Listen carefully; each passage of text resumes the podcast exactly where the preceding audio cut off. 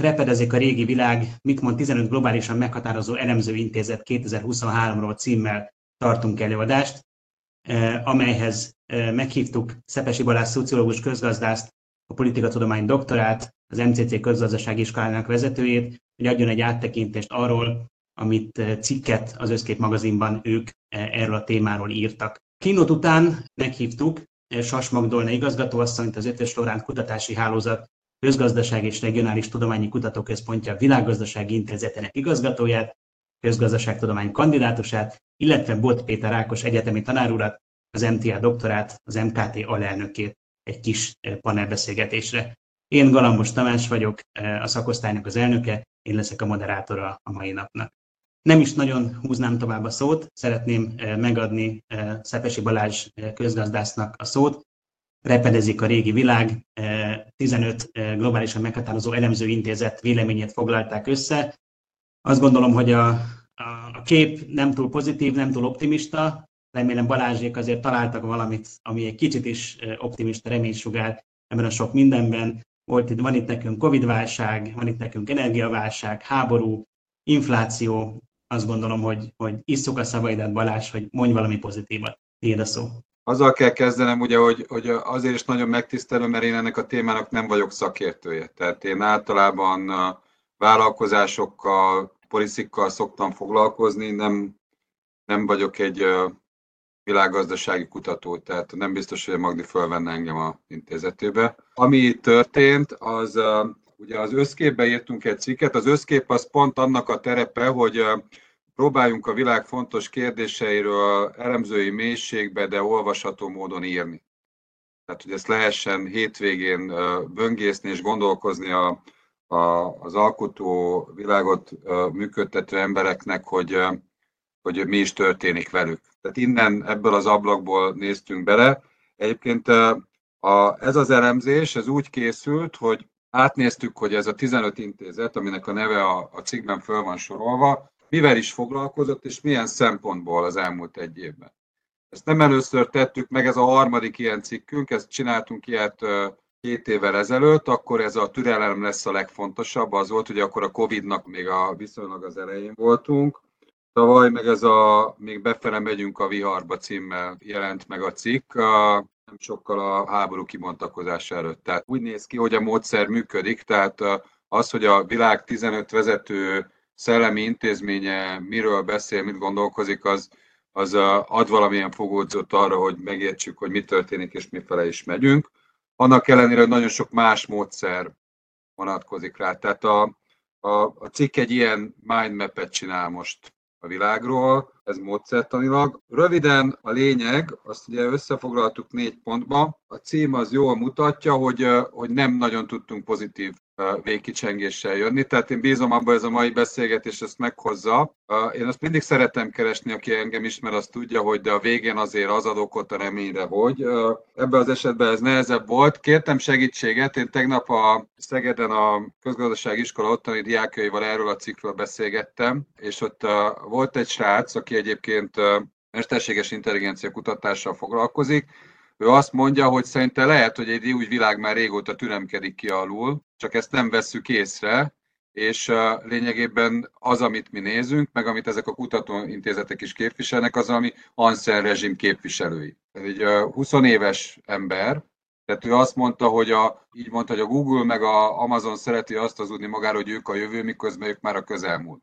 Tehát az is lehet, hogy mi, mi abba, tehát ez tud a pozitív üzenet lenni így előre, hogy, hogy lehet, hogy a, közben egy másik világ még alakul ki, csak még nincs meg a nyelvünk, meg a logikánk, hogy ezt, ezt mi értelmezni tudjuk. Ha, meg hogyha ezt átfordítjuk egy picit ilyen kevésbé patetikus fogalmazásba, valószínűleg egy újfajta világ alakul ki ennek a Erről már nagyon régóta beszélünk, hogy ez így, így nem. Tehát ez lényegében én az első ilyen hangulatú beszélgetéseken szerintem a 18-ban vagy 17-ben, tehát így a, tízes évek második felében vettem részt, hogy egy korszak lezárul, új korszak indul, átalakulnak az ügyek, nagy átalakulóban vannak a dolgok.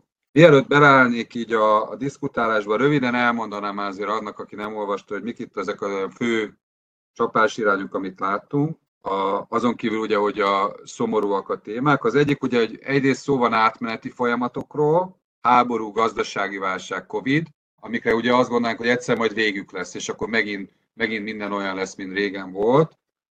Azonban egyre egyértelműbben látszik, hogy ennél többről van szó. Az átalakulásnak a legfőbb jelei, amiket most így a 15 agytrözt elemzései kiírnak. Az egyik ugye, hogy a politikai és gazdasági intézményrendszer felbomlóban van, most világszinten beszélünk.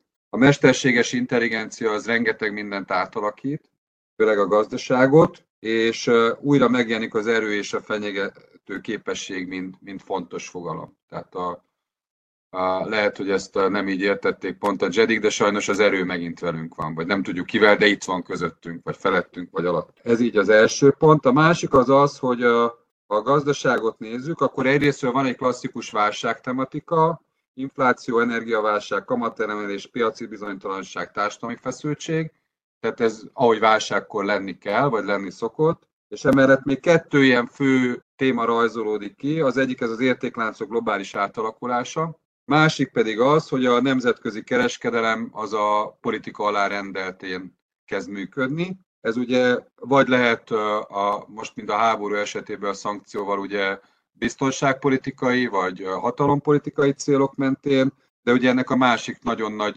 jellemzője ez a zöld témának a, a ebbe való megjelenése. A harmadik pedig az, hogy ugye a Economistnak volt pár hete a címlapja, ami ugye a globalizációt temette, hogy egyszerűen a protekcionista szempontok azok a gazdasági, gazdaságpolitikai mainstream részei váltak. A, amit még kiemelnék, ez a koronavírus története. A, itt a fő szó, amit azt lehet hogy hozzászoktunk. Tehát a vírus nem ment el, enyhült, most is nagyon sokan halnak meg vele, de ez már az életünk részévé És ami még így kiemelnék, az a, az, hogy a, úgy tűnik az elemzésekből, a, hogy a klímasemlegesség az beépült a mindennapokba. Tehát ez a, elindult már annyira ez a a történet, olyan lendülete van, hogy a, a Covid háború és a többi dolgok, ezek, ezek nem állítják ezt meg. Ez, amivel együtt fogunk élni. Ez a pessimista dolog, ugye nekem a kocsi út az éjszakában, meg a gazda bekeríti házát jutott eszembe, mind ilyen, ilyen versek, ugye ez 9 meg 25, és akkor azt kerestük, hogy ezt mi oldja meg. A, megint a dejákokat kérdeztem, hogy szerintük ez ez mi az, amit itt láthatunk, és akkor három verzió rajzolódott ki. Az egyik az az, hogy jogosan valami ilyen tényleg baj van, tehát ez a akopariptikus hangulat, ez, ez igazolt, tehát, tehát azért kiabál a beteg, mert, mert beteg. A, a másik lehetőség az, hogy, hogy igazából csak átalakul a világ, és tanástalanság van. Tehát nem tudjuk egy csomó mindent hogyan kezeljünk, nem úgy működik más, tehát a, és akkor lehet, hogy ezek az intézetek is azért pessimisták, mert az ebbe ülő emberek ezek ugyanolyan idősek általában, mint én, vagy idősebbek, és így a túl elavult már a tudásuk, hogy értelmezni tudják a világot. A, ez a tanástalanság a másik verzió, amit az értelmezés, de a harmadik pedig az, hogy valami olyan új világ kezd pozíciót nyerni, programozók, kínaiak, más skillek tulajdonságai, más skillekkel rendelkezők, hogy, hogy, a, a, hogy pozíciót vesztenek azok a gondolkozók, meg azok a gazdasági, társadalmi erők, folyamatok, amihez hozzászoktunk. Világszinten beszélek mindenről. Amit még kiemelnék így a kezdetben, az egyik, ami a minden dolog, tehát a háborúhoz, a gazdasághoz néhány szót. Ugye az érdekes, hogy amikor megnéztünk néhány számot, hogy ez a háború, ez lényegében most nagyon-nagyon-nagyon szomorúan hangzik, de ez egy átlagos háború. Ha megnézzük, hogy a, a, ebben a évszázadban a legnagyobb konfliktusok közül, ez a 13. legnagyobb halálos áldozattal járó konfliktus. Olyan háború, amiben ennyi GDP érintve van, ilyen már volt. Tehát a, a, amikor a, a, a Irak elleni háború elkezdődött Amerika vezetésével, akkor Irak GDP-je több volt, mint most Ukrajná, és a világgazdasági szerepese volt sokkal kisebb ugye az olaj miatt. Most az, hogy ezt a háború miért alakítja át ennyire a világot, ez egy izgalmas kérdés szerintem. Erre az egyik válasz, hogy nem is alakítja át, csak a mi szomszédunkban van, ezért mi ezt máshogyan látjuk. A másik válasz az az, hogy azért Oroszország meg Ukrajna mégis volt annyira, van annyira fontos a világgazdaságban, hogy a, amikor ez fölborul, akkor túlságosan fölborul a gazdaság. A harmadik magyarázat meg az, hogy azért itt Oroszország mégis más kettő szempontból. A, Az egyik ugye az, hogy a, a, a kommunizmus összeomlás után a világrend az mégis valamennyire egy hidegháború utáni béke eredmények volt, és ilyen szempontból a, a, a, egy világhatalmi tényező az, aki konfliktusba kerül a világ többi részével. A másik meg az, hogy itt vannak atomfegyverek. Tehát ez, amit egy ilyen új hangulati elem, hogy, hogy amire így én is csak alig emlékszem, hogy ez milyen volt, amikor az ember kisdobos meg úttörő volt, és itt szó volt arról, hogy, hogy lehet atomháború. Ezt ugye egy elfelejtettük. Valamikor, én emlékszem, 89-ben a Honvédelmi napon is azért már így mosolyogtató volt a dolog, amikor a nukleáris felőket mutatták a gimnáziumba a képzésről, és már csak így, én csak már az idősebbektől hallottam, hogy hogy tanították a seregbe a, a, hogy hogy kell vetölni, hogyha atombombá, atombombának a gombáját látják valahol. Na ez a történet egy picit visszalopózott, ami, ami látszik. Ez, ami a, a háború kapcsán van. Tehát Oroszország fontos része volt a világhatalom architektúrájának, a nukleáris fenyegetés, és lehet, hogy ez a konfliktus ez ugyanolyan messze van Dél-Amerikától, amitől messze volt tőlünk az iraki háború. A gazdaság kapcsán amit még említenék, az egyik az ugye, hogy a Covid után jött ez a válság, és ugye a szétzilálódás már akkor elkezdődött, tehát ez az értéklánc téma akkor került elő, és lényegében a háború arra erősít rá, akár hatásaiban, akár logikájában. Tehát már akkor elkezdődött az ugye, hogy ez a értékláncok rövidebb ététele, regionalitás, tehát, tehát az, hogy a gazdaság globális szintű szervezése az nem biztos, hogy jó megoldás, ez már akkor kirajzolódott, tehát innentől lehet az, hogy a, a, az, ami így erősen előkerül, hogy hát lényegében ilyen, ilyen nagy civilizációk vagy nagy régiókon belül lesz a gazdaság szervezve, és ezek egymással hatalmi szempontoknak alárendelten fognak majd kapcsolatba lépni. Ez ilyen szempontból a, már egy Covid által megágyazott gondolat. Amit én még kiemelnék, az a pénznyomtatás hatástalanná válása.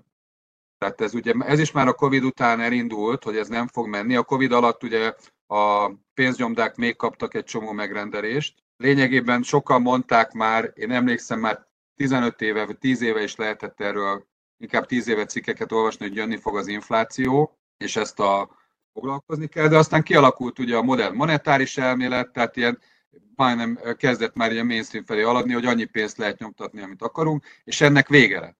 Ugyanott lett vége, ahol elkezdődött egyébként, tehát ez nem az elemzésekből jön, az az én saját kommentárom most az Amerikai Egyesült Államokba, aminek nagyon mélyreható következményei lesznek. Most nem van ez a strukturális dolog, tehát meddig van infláció, meg hogyan, de ha megszűnik az, aminek az elmúlt lényegben másfél évtizedben megszokhattunk, hogy, hogy folyamatosan ömlik a pénz a gazdaságba, és a kamatokat a mesterségesen lent tartjuk, ha csak ennek vége lesz, és visszalépünk egy olyan korba, hogy a pénznek megint ára van, az egy csomó mindent átalakít. Most megint csak egy nem a cikke forrás kutatásából származó megjegyzés. Ugye erről lehet olvasni cikkeket, hogy az összes ilyen startup modell, hogy először építsünk a cashflow-ra, nem nagyon figyelme hatalmas ügyfélkört, és amikor monopól pozíciónk lesz, akkor kezdünk aratni, ez nem finanszírozható már. Tehát ez, amit most hallani lehet a Netflix, HBO, fizetős Facebook és a többivel, ez lényegében már ennek a következmény. És nem tudjuk, hogy ez még hova visz el, hogyha visszalépünk abba a, a normális állapotba, amit, ami, ami volt előtte, csak ez már nagyon régen volt, hogy a, a pénznek ára van, és uh, uh, ezzel kell kalkulálni. Amit még szeretnék elmondani, az ugye az a kérdés, ami a végén fölmerül, hogy mit kezdünk mindezzel a helyzettel. Tehát itt ülünk, én régi Berzsenyi hasonlattal ülünk a kúriában, nézzük ki, hogy alakul az eső, figyeljük, hogy a háború mi van. Ugye volt, amikor Magyarország nagyon jól járt, tehát a, ugye 200 éve sok esőt és hosszú háborút kívánt a, a reformkorra készülő magyar nemesség. Most valahogy nem ilyen a hangulat. Nagyon érezzük a veszélyt. Aranyi Aszalos Vivien szerzőtársammal azt fogalmaztam a cikkbe egy konklúziónak, ugye, hogy ez a hangulatában a 29-es nagy válságra, vagy a 70-es évek olajkrízisére hajaz, nem csak abból a szempontból, hogy milyen mély a válság, hanem hogy mennyire fog átalakítani minket. Ugye az egyik eset az pekhes volt, mert világháború lett belőle, a másik esetnek meg ugye mi nettó haszonélvezői lettünk, mert összeomlott a kommunizmus. És ezt így uh, még úgy kötném a 70-es évekhez ezt, hogy uh, addig az időszakig tartott, amíg uh, sokan komolyan azt gondolták, hogy a kommunizmus tud működni. Lényegében ez azért derült ki, mert fundamentális innovációkra nem volt szükség, és a, az árstruktúra az még viszonylag jól működött. És amikor a 70-es években a olajválság a gazdaság, a technológiák alapvető átgondolását igényelte, akkor erre a kapitalizmus tudott válaszolni, a tervgazdaság meg nem tudott válaszolni. Egyik oldalról. Másik részről meg a, az olajválság hozta azt, hogy a, a félperifériáknak a, a, a felzárkózási, újraiparosítási, vagy akkor még iparosítási programjai lényegében finanszírozhatatlanná váltak. Tehát ez nagyon érdekes, itt húznám a párhuzamot, hogy egyik részről a 70-es évek válságának az egyik hatás története, ahogy én látom, ez a, a kommunista történet, a másik meg a dél-amerikai történet.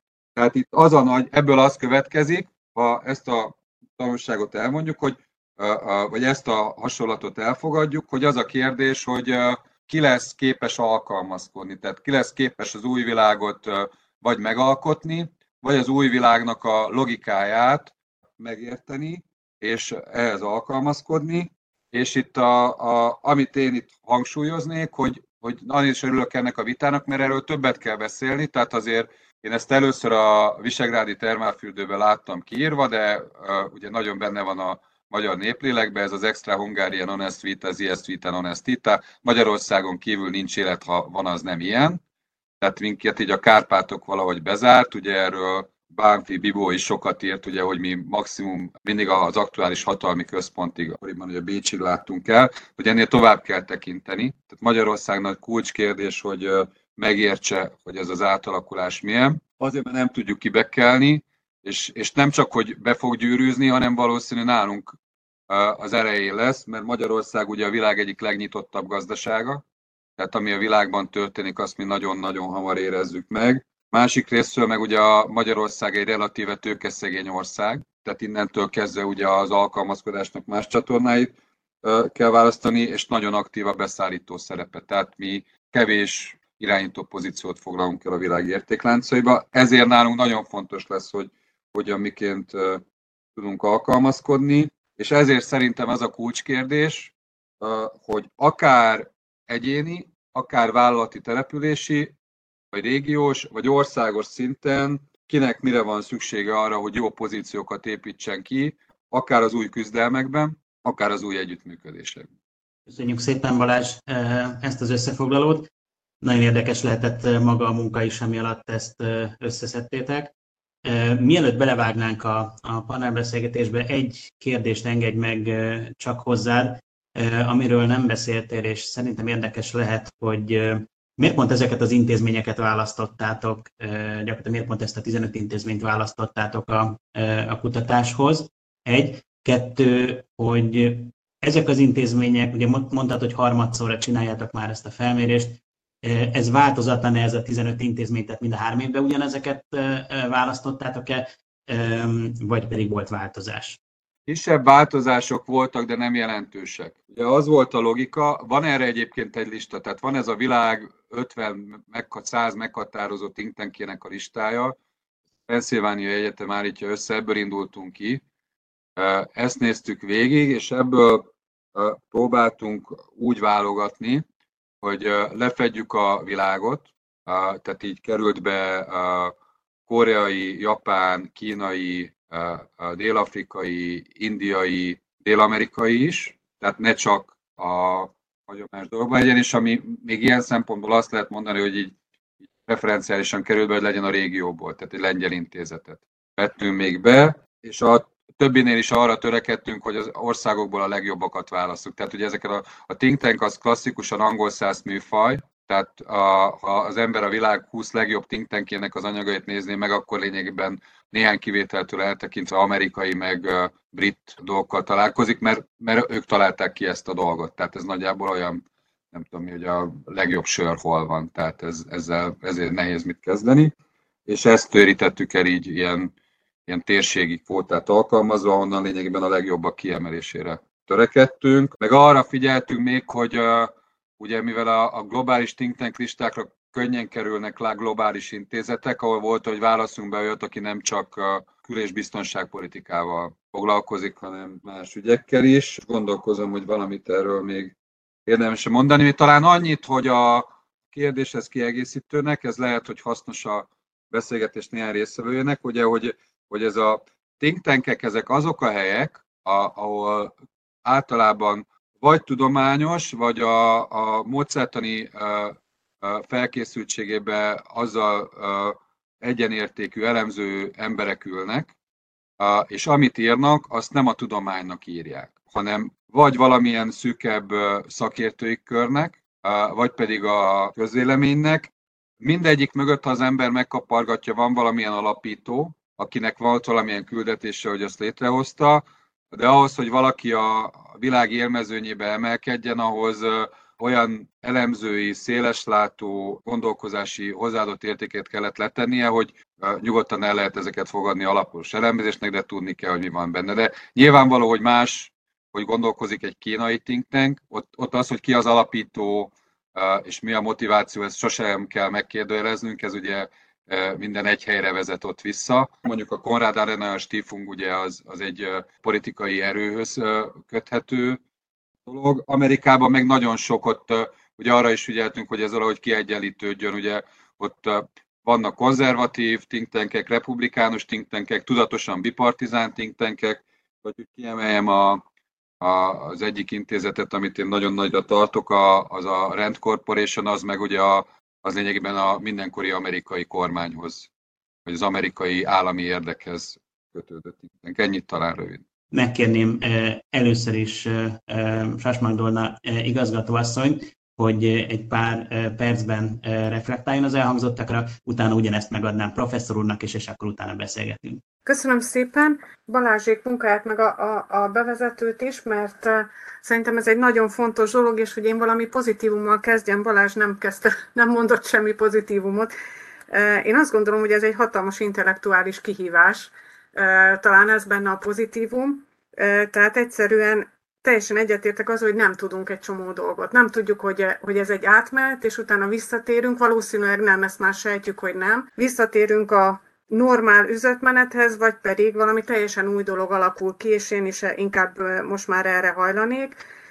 És hát amit Balázs említett, én azt megtámogatnám nem technológiai oldalról, hanem gazdasági oldalról, ez a új világ már régóta alakult című dolgot, tehát szerintem sem a Covid itt a vízválasztó, hanem én inkább a 2008-9-es válságot látom annak, és, és ennek voltak jelei is, tehát például pont a, a globális értékláncoknak a, ez a sokat emlegetett újjászervezése igazából akkor már nagyon lassan megkezdődött. Tehát ha megnézzük, hogy hogy alakultak a globális értékláncok, akkor 2008-9-ig volt egy gyors növekedés, és utána pedig inkább egy stagnálás, esetleg aprócska visszafordulás, amit persze felerősített a Covid-válság, és most különféle területeken az orosz-ukrán háborúnak is van ilyen jellegű hatása.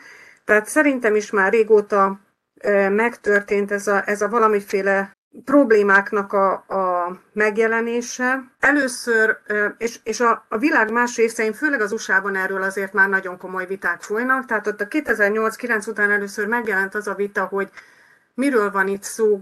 Deglobalizációról, a túlzott globalizáció korrekciójáról van-e szó, vagy pedig minden megy tovább a régibe, csak egy picit lelassult. Tehát ott már ez a globalizációs vita előrevetített, hogy valami változott, valami, valami egészen más mederben folynak a dolgok, és ahogy én itt nézegettem a, a különféle vitákat, amik, amik az utóbbi években erősödtek föl, itt felírtam magamnak négy nevet, akik szerintem nagyon nagy mértékben járultak hozzá ehhez. Igazából nincs megegyezés, ők is nagyon bizonytalanok, tehát igazából senki nem ajánl semmiféle megoldást, vagy semmiféle teljes értékű magyarázatot arra, ami történik. Egy dologban egyet értenek az, hogy változás szükséges, tehát hogy a kapitalizmus fordulóponthoz érhetett, amikor fontos lenne újra gondolni a dolgokat. Bíznak abban többen, hogy a korrekciós, tehát van egy erős korrekciós képessége a kapitalizmusnak, és ez megoldja ezeket a dolgokat, de nem látják, hogy ez milyen irány lehet. Az egyik ilyen szerző az Martin Wolf, aki nemrégiben jelentetett meg egy könyvet, ahol a kapitalizmus demokrácia kapcsolatnak a problémáiról ír, és arról, hogy ez a kapcsolat ez megszakadt. Itt Kína szerepét nagyon fontosnak tartja, tehát Kína felemelkedése az tulajdonképp egyfajta, egy másfajta modellt is megjelenít a, a feltörekvő országok számára, fejlődő országok számára. Ugyanakkor a másik fontos dolog, amit kiemel, ez az egyenlőtlenségnek a növekedése, a középosztály problémái, ami ezt a kapcsolatot teljesen szét tudja törni a, a fejlett országokban. A másik ilyen gondolkodó az Joseph Stiglitz, szintén több publikációval próbálta megfejteni, hogy mi történik a világban. Ő azt gondolja, hogy itt a megoldás az valami alulról építkezés lesz, egy olyan, olyan helyi intézményi környezetnek a kialakítása, amiben nagyon sok a helyi szereplő, és ezt tudja megoldani ezt a egyenlőtlenségi problémát. Egyébként ő azt mondja, úgy fogalmazott, hogy the American way of capitalism failed, ezt jelentette ki, amit azzal támaszt alá, hogy van egy jelentős bércsökkenés is, és ami, ami még fontosabb és még érdekesebb, hogy a fehér, nem egyetemet végzett férfiaknak a, az életkilátásai és a várható élettartama az lecsökkent. És itt azt mondja, hogy ez, ez a depresszió és a kilátástalanság miatt van, hiszen a legtöbben önkezükkel vetnek véget életüknek, ez viszi le a, a várható élettartamot. A harmadik gondolkodó, akit én kiírtam itt magamnak, ez Danny Rodrik, és hát ő nagyon szerintem fontos szerepet játszik abban, hogy olyan problémákat vessen föl, amit mindenki adottnak, mindenki megoldottnak vél. Egyrészt ő, ő azt látja, hogy a technológiai fejlődés az önmagában jelentős problémát okoz, amit Balázs is említett. Ő messzebb megy, és egy Anton Korinek nevű közgazdásznak a munkáira hivatkozva, illetve Acsemoglu munkáira hivatkozva azt mondja, hogy ezeket a legújabb innovációkat ilyen so-so innovationnek lehet nevezni, tehát nagyon jelentős innovációk ugyan, viszont a, az elosztásra gyakorolt hatásuk az nagyon negatív lehet, hiszen a tőkét díjazzák a munkával szemben, és ennek messze menő következményei vannak az egyenlőtlenség alakulására. Dani Rodrik sem ajánl semmit igazából, neki vannak ötletei, ő röviden úgy fogalmazta meg, hogy a termelés, a munka és a, a lokalizáció válthatja föl a pénzügyeket, a fogyasztást és a globalizációt, de nem ennél mélyebbre ő sem megy, csak ő is azt fogalmazza meg, hogy itt valami gond van. Ezek az eddigiek, eddigi gondolkodók inkább, inkább valami erősebb állami beavatkozást képzelnek el, és ezzel szemben nagyon érdekes vita folyik arról, hogy vannak, akik azt mondják, hogy épp hogy az a baj, hogy túl sok az állam az USA-ban, és túl kevés a piac, például Michael Gregnek a, a könyve, tehát ami azt állítja, hogy, hogy eltűnt a piac, kevés a piac, nem működik, ami van.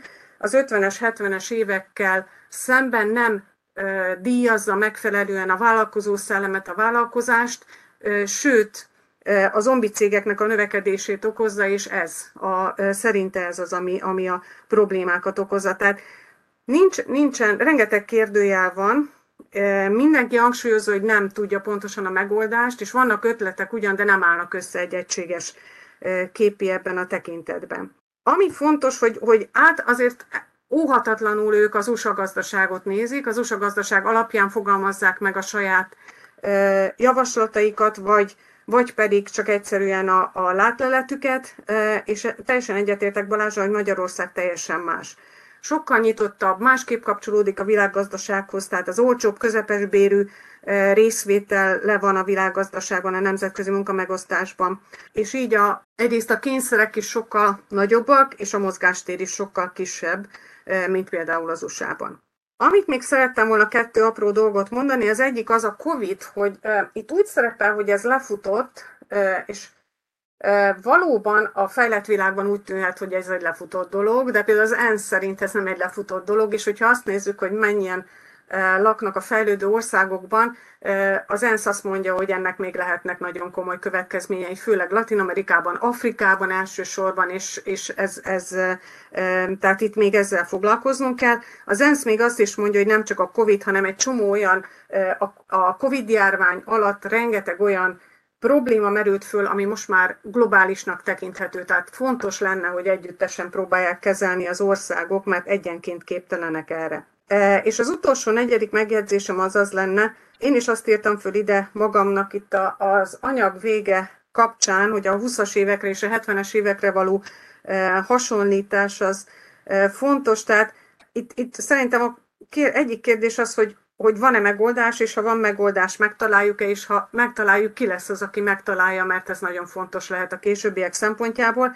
És még egy dolog, pont a 20-as és 70-es évek kapcsán, vagy inkább a 20-as évek kapcsán, hogy mennyi idő után történik meg az, hogy valaki megtalálja azt a, azt a receptet, ami valószínűleg nem egy általános recept lesz, mint az előtt, tehát egy ilyen Washington konszenzus-szerű, hanem inkább egy személyre szabott recept lesz, ahogyan Dani Rodrik is már előző munkáiban is hangsúlyozta, tehát hogy ez mennyi idő után történik meg, milyen hosszú lesz ez, a, ez az átmeneti időszak, ez a problémás időszak, és miben kulminálhatnak ennek a, ezek a problémák, amelyek itt jelentkeznek.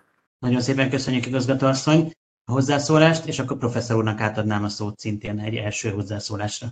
Én egy kicsit messzebbről indulnék, mert ugye lassú gondolkozó vagyok, és amit a bevezető nagyon érdekes eladásban hallottam, az elkezdett bennem mocorogni, hogy mi végre is vagyunk mi itt, és mi végre vannak ilyen típusú, hozzánk hasonló emberek, akik kutatóintézeti think tank anyagokat egyébként használunk. Én egy 15-öt nem olvasok, ebből ebből kettőt, hármat is, és néha másikat figyelek munkám adódóan, és azt gondolom, hogy hát bár mögöttem is van kutatócsoport, meg én is részese vagyok különböző csoportoknak, intézet már nincs mögöttem, de igazából mi értelmezni vagyunk itt folyamatokat, hiszen a folyamatokról rengeteg adat gyűlik össze, és rengeteg helyen vizsgálják ugyanazt a bonyolult valóságot, ők értelmezik a saját szájuk íze szerint, és mi meg értelmezzük a magunk érdekei, tudásai,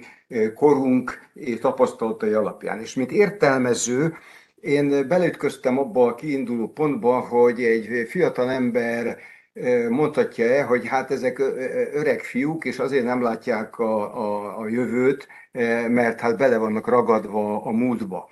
Na most ugye én nem lehetek egyszerű 20 éves, meg 70 éves, tehát kénytelen vagyok ugye bevallani a saját koromat, és itt most ide nézek, hát látok azért, én nem tudom, Csikán Attila, Löblin, eh, Csányi Sanyi, hát most nem haraguztok, eh, ugye ez a korosztály itt van, és elgondolkoztam azon, hogy van-e azért nekünk egyáltalán okunk, jogunk értelmezni, és ne engedjük át ezt a 20 éveseknek, de fölöttött bennem hogy talán emlékeztek arra, hogy a brit világbirodalom, amikor kiválasztotta a maga mandarinjait, és akkor most utalok egy másik világbirodalomra, akkor miből is, hova is küldte őket tanulni? Ugye görögöket, klasszikus római szerzőket, ókori szerzőket. Tehát tulajdonképpen azt gondolom, hogy amikor mi nem generálunk adatokat, hanem értelmezünk adatokat, mintákat, történelmi eseményeket, akkor érdekes módon eh, minél idősebb az ember, és minél több krízist átélt, valószínűleg annál e, mélyebb, a, vagy gazdagabb az ismerete. Megfordítom, aki nagyon fiatal, az azt gondolja, hogy this time is different. Ugye erről egy könyv született, hogy ez az idők már mások. Ne tessék nekem azzal jönni, hogy a túl sok pénzt pumpálnak a gazdaságba, infláció lesz. Lám az elmúlt öt évben, és egy 20 éves embernek az egy baromi hosszú időszak, elmúlt öt évben, tíz évben pumpálták a pénzt, és nem lett infláció, az adósság nem számít, az egy kéménybe korommal felírt szám, ezek régi tankönyvek, tessék új tankönyveket olvasni. Mire mondom én, nem ártana a régéket elolvasni és megérteni. Mert eltelt 15 év, és akkor ugye most a Magdi szóba hozta nagyon helyesen, azt gondolom nagyon jó ez a 2008-as válságot, mert ha csak az utóbbi, megint, ha túl fiatal szemben nézzünk rá, és az én hallgatóimnak már a 2008 is már olyan, mint a Rákóczi szabadságharc, vagy, vagy elhiszik, vagy nem. Ők most, amit most látnak, az utolsó két-három krízis, hát hozzunk ide több krízist, és én bizony idehoznám a olajválságot is, mármint a 70-es éveket, idehoznám a rendszerváltozást, amit átéltem. A korábbiakat nem hozhatom ide, mert arról nincsen komoly tudásom, de hát az ókori szerzőket azért érdemes idehozni, mert ők viszont átéltek még pár, pár másik válságot. Tehát azt gondolom, hogy mi azért vagyunk itt, hogy értelmezzük a folyamatokat, legalábbis én így fogom fel, és ebből kiindulva nem tartom problémának a, az életkort és a mögött levő pályát. Már csak azért is, mert ez a mesterséges intelligencia ügy, ez egy roppant érdekes dolog. Én is osztom annak a, a meg nem nevezett egyetemi hallgatónak a nézetét, hogy a Google, vagy mondjuk lefordítva praktikusabb nyelvre, hát a, a, bármely kereső, amit berakunk, hát az a közelmúltat hozza ide. A Wikipédia az azt a tudást rakja ide, ami a megelőző tegnap előtti tartó időszakban, mikor kezdték töltögetni. Most megnéztem a saját magamra vonatkozó Wikipédiát, nagyobb részt igen, hát nem a teljes valóság, oké. Okay. A mesterséges intelligencia pedig a jelen, de nem a jövő. Hát a jövő, a jövő nincs megírva. A jövő az nincs, nem, nem determinált jövő. A jövő az lesz. Hát a mesterséges intelligencia is ugye annyira a jelen, hogy már a 20 perccel ezelőtti, ugye az a kérdés, 20 perccel ezelőtt feltéve és később feltéve némileg más választ kaphatsz. Hát ebből azonban nem következik túl sok, arra nézve, hogy mi, van a, mi lesz a következő válság, és azt a válságot most optimistán vagy pessimistán kell meg, meg, megítélnünk. Na, ez volt az első kommentárom, tehát próbálja az ember a, a rengeteg információt, amit okos emberek felgyűjtenek, összegyűjtenek, elemeznek, megrágnak, csomort, csoportosítanak, saját érdekeik, érdeklődések szerint elhelyeznek, azt értelmezni. A másik megjegyzésem, és akkor nem tudom mennyi időnk lesz, a harmadikra, akkor csak megmondom, hogy az mi lenne a harmadik. A másik megjegyzésem az a krízis fogalma.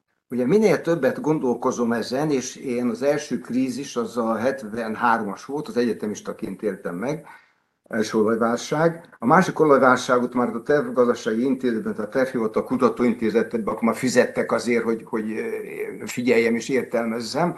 Aztán jött ugye a rendszerváltozás, tehát jó néhány krízist átéltem, és kezdek arra konkludálni, hogy ez nem úgy van, hogy van a fejlődés, és megszakítja a krízis, mert így szokott lenni a fejekbe. Hogy van egy üzleti ciklus, és akkor utána sajnos beüt a, a baszt, és akkor utána majd várjuk a boomot. A helyzet az, hogy nem a, a fejlődés, a normalitás és a krízis a, a rendkívüli, a krízis a normalitás, és amikor az valami, hogy megoldódik, feloldódik, arré megy, akkor elindulnak folyamatok, amik azonban eh, csak nagyon messziről nézve eh, tekinthetők eh, lineárisnak, vagy exponenciálisnak, tehát valamilyen normát követőnek, azokban benne van a következő krízisek mindenfajta eleme, és egy idő múlva azok eljutnak a következő krízisre. Most, ha ez így igaz, akkor egész másképpen kell meg ránézni például a járványokra, amik sosem múltak el, és sose fognak elmúlni. Ugye? E, e, tehát visszatérve arra, hogy most kibontakozó vitára, hogy a e, koronavírus járvány az, az, az váratlan volt-e? Nem. Meglepetésként jött-e? Nem, hát engem persze meglepett, mert még három évvel ezelőtt amikor elmentem Japánba január végén, akkor még nem nagyon hordtak maszkot, eh, de már amikor a repülőgépen visszajöttem, akkor már hordtak maszkot. Hát három nap alatt kiderült, hogy ez elindult a folyamat. Tehát a, a, a krízis fogalmát másképp kell értelmezni. Azt gondolom, hogy a krízis az egy normál állapot a, a, a, a szervezeteknek, és eh, mindennek egy, egy, egy házasságnak, egy, egy ország életének, és amikor éppen nincsen semmi furcsa folyamat, akkor kell vigyázni akkor, akkor, szoktak el, akkor szoktak elrontani a gazdaságpolitikát. És amikor azt mondják, hogy na, this time is different, hagyjátok már, a, ne okoskodjatok arról, hogy túl sok pénzt nyomunk a gazdaságba, és, és jön a infláció. Hát jön. A adósság jön. Na most ez volt a másik megjegyzésem a krízis. A harmadikat az félreteszem, mert menjünk inkább vissza a, a panelbe, most egymás mellett ülnék, akkor ugye rudosnád a bokámat, de azért megemlítem, hogy az, a, az az étlap, amit ugye hallottunk az elején Balástól, én egy kicsit másképp rendezném át problémának, de ugyanazok, ugye adósságinfláció, energia, klíma, ez a másik, szabad kereskedelem, nemzetközi keretek között, vagy deglobalizáció és global value chain, ez a harmadik, és hát azért a társadalmi szerkezet, migráció, ami nem hangzott el, és a társadalmakon belüli jövedelmi problémák. Én, ugye ez a négy ügy, és hogyha majd én még egyszer szót kapok, vagy kérek, addig még gondolkozni is a dolgon, akkor most már inkább európai szemmel néznék rá, mert bár a Balázs ügyelt arra, a, a, a, a társaság, hogy a kiválasztása az a 15 intézetnek az globális legyen, de bizony-bizony Magdi is példáját adta annak, hogy amikor a problémákat idehoztak, akkor egy par excellence amerikai szemszögű probléma definíciót hozott ide, nagyon helyesen, bölcsen, hiszen mindig a centrum határozza meg a, a, mindaddig, amíg van centrum a dolog dinamikáját, és a 2008-as válság kétségkívül az amerikai társadalomtudományok számára roppant nagy sok volt, mert első esetben fordult elő, hogy a baj a centrum centrumába tört ki, és nem a szélén.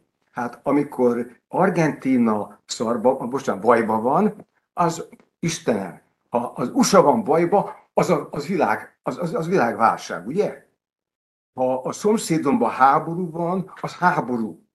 Hát, ha szomszédomban nincs háború, de 1500 km vagy 10.000 kilométerre ölik egymást az emberek, akkor az egy, az egy mínuszos hír. Tehát azt gondolom, hogy ezért én, mint európai, én majd azokat az ügyeket nézném meg, hogy a felsorolt négy ö, csoportot tekintve milyen a mi teljesítményünk. És ö, majd itt venném vissza a szót, addig kicsit gondolkozom, és milyen a mi teljesítményünk, de rögtön mondom, hogy én, én most a beszélgetés pillanatában, furcsa, mert egy háborús évforduló, most optimistán vagyok, mint három évvel ezelőtt. Ami talán különösen hangzik, de most feszítem a húrt, hogy ha majd visszakerül hozzám a szó, akkor elmondom, hogy miért vagyok optimistább, mint európai.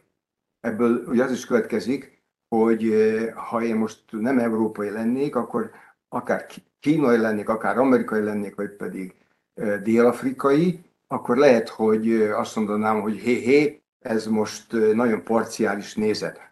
Hát magyar közgazdász parciális, mert azért ugye a mi glóbuszunk, a mi glóbuszunk az, központja az itt van valahol, kinek Budapest, kinek valamelyik Dunai hegységbe rakja el a központot, van, aki a magyar Alföld közepére rakja. Majd itt akkor visszajönnék, ha lehet, elnök úr. Köszönjük szépen, professzor úr! És akkor, eh, ahogy a parlamentben mondani szokták, viszont válaszra megadom a szót Szepesi Balázsnak és most már kénytelen leszel valami optimizmust is felmutatni, mert most már a igazgatóasszony is számon kérte, professzor is számon kérte, én is számon kértem.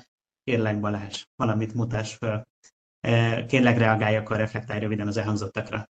Próbálom ezzel az optimizmussal kezdeni, de egyszerűen azt mondom, hogy a, a Magdinak a optimista megjegyzését elfogadom. Tehát én azt gondolom, hogy itt változás van, tudjunk hozzá alkalmazkodni, értsük meg, végre nem leszünk beporosodva.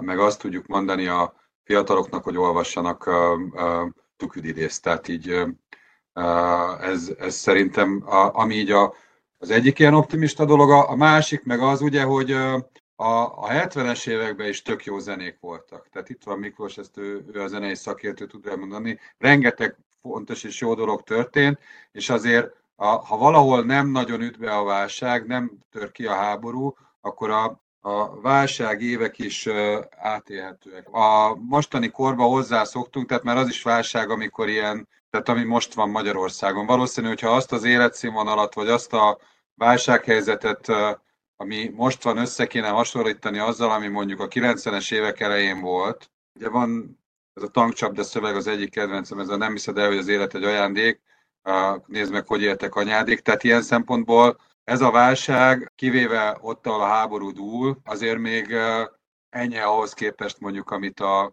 rendszerváltáskor például Magyarország megért. Lehet, hogy sokat tanulhatunk viszonylag kevéssé. Ez a, kell valami optimistát mondani, pipa megvan az optimizmusra. A, a, a másik optimizmus, hogy azért legyen még egy, ugye azt kéne keresni, hogy ebből hol lehet a mi előnyünk. és én még provinciálisabb leszek, mint a Péter, Magyarországnak mi lehet ebbe az előnye. Tehát mi egy tőkeszegény, lényegében egy nagy akoparipszis plusz agglomerációja, plusz azon kívül levő ritkán lakott vidékek előnye, mi az, ha ebből mit tudunk kihozni? Ez szerintem ami, ami még izgalmas, érdekes kérdés, tehát hogy tudunk ebből mi pozíciót építeni, ez ami, ami itt van, és szerintem ezekre is lehet optimista dolgokat mondani, de még néhány dologra reflektálnék. Az egyik átúról kezdem, amit a, a Péter mondott, ez a görögök már mindent megírtak, ebben szerintem sok igazság van.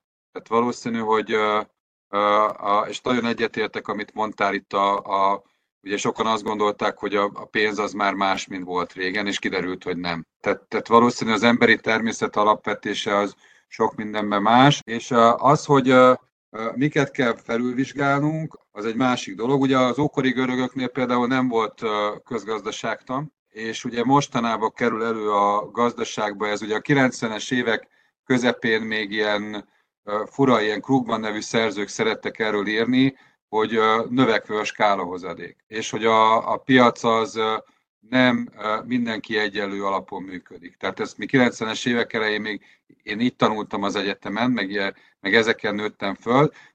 Most arra kiderült, ugye ez a, a hálózatok, értékláncok dolgában, most arra eljutottunk, hogy nem centrum-periféria viszonyok vannak. Gócpontok vannak, alközpontok vannak, ugye ez a, a teljesül ki a hálózat elméletben. Tehát ilyen szempontból a, a, az, hogy ki a fiatal, a, most a, a Péter, vagy én, vagy a 20 éves diákunk, vagy pedig az egész közgazdaságtan, ezt is érdemes átgondolni. Tehát én azt, amit a, a, amire Magdi utalt, hogy, hogy valószínű, hogy a közgazdaságtan meg a kapitalizmus működéséről való gondolkozásunkat alapvetően kell, sokkal mélyebben kell felülvizsgálni, mint ahogy ezt gondolnánk. Ezzel én egyetértek. És azzal is egyetértek, hogy ez tényleg 2008 táján indult. Most innen nézve az arra adott válasz az tényleg inkább ilyen tüneti kezelésnek nevezhető sok szempontból. És most, most a, a fő fegyver, ugye ez a, a pénznyomtatás, ez most, most van kifulladóban, és most derül ki, hogy bizonyos alapvető kérdésekre, tehát mondjuk a világ biztonságának a megőrzése, vagy a klíma, világ klímájának a megóvása, az felül kell, hogy írja a, a, a szabadkereskedelmi gondolatokat amivel valamit kezdeni kell, tehát nem ezen nőttünk föl. Tehát uh, keressük meg akkor most azt a részt a párhuzamos életrajzokból, ahol erről szó van. Tehát a, ezért is gondolom, hogy, hogy itt a, a, a alapvető dolgokról van szó, amit 2008 óta vagyunk tanástalanságban, hogy én erről korábban írtam. A másik, amit így mondanék, hogy ez a, a régi korok mennyire, hogy az az érdekes, hogy ezek a folyamatok, amik ez ide vezettek, ezek abszolút nem újak távol-kelet fölemelkedése, az, hogyha megnézi valaki az elmúlt száz év idősorait, az folyamatosan tart. Tehát ez nem egy új dolog. Én nagyon meglepődtem, amikor ilyen száz éves globális GDP alakulásokat néztem. Ez, tehát amikor a nyugat alkonyát a 30-as években, hogy Spencer megírta, már akkor volt benne valami fundamentum, mert, mert akkor is sokkal gyorsabb volt a növekedés. A, az, hogy Kína megerősödik, a, fejlődő világnak a gazdasága és a, a népessége sokkal jelentősebb lesz, ez egy régóta velünk tartó folyamat. Nagyon régóta beszélünk arról, hogy a termelékenység valahogy nem tud nőni. Nagyon régóta fölmerül ugye az, hogy a értékláncoknak a globálissá válásával akkor, akkor kinek a közjója mitől és hogyan nő. Tehát ez a tőkehozamok növekedése, meg a társadalmi jó hogyan kapcsolódik össze, mennyire tud lokális tenni, mit gondoljunk a multinacionális vállalatokról. Én már erről írtam a diplomamunkámat, pedig az nem ma volt, és akkor is már régi irodalmakat lehetett találni erről, hogy, hogy, hogy nincs pontos válasz. Ezt erről a, próbálok tömör lenni. Nagyon fontos, amit Magdi említett, ez az egyenlőtlenségek és a technológiák összefüggése. Ugyancsak hadd hivatkozom a, a tegnapi szegedi diákokat, a, akik ugye arról beszéltek, hogy, vagy arról beszéltünk hogy az órán, hogy még az internet legalábbis eleinte úgy indult, hogy az egy ilyen demokratikus, sok decentrumból álló struktúra lesz, mert ugye mindenkinek a felemelkedést hozza föl, aztán lett belőle Facebook, Google, Amazon, de most is van lehetőség ott lépni. A mesterséges intelligenciák már nem így működnek. Tehát azoknak már valaki, ott már az infrastruktúra, tehát a jövő alapinfrastruktúrája is centralizált, és ugye a gazdaság átalakulása is arról szólt, tehát amikor valaki ugye repülőjét akar venni, és kétszer nem mer ugyanarról a gépről belépni, akkor ugye az árazások alakulnak át. Tehát ilyen szempontból, amit az árelméletről mikroekonomián tanultunk, meg szoktunk tanítani, az is ilyen, ilyen megkérdőjeleződik. A, minden ügy egyedivé válik, és az, a, az, hogy az ügy egyedileg hogyan működik,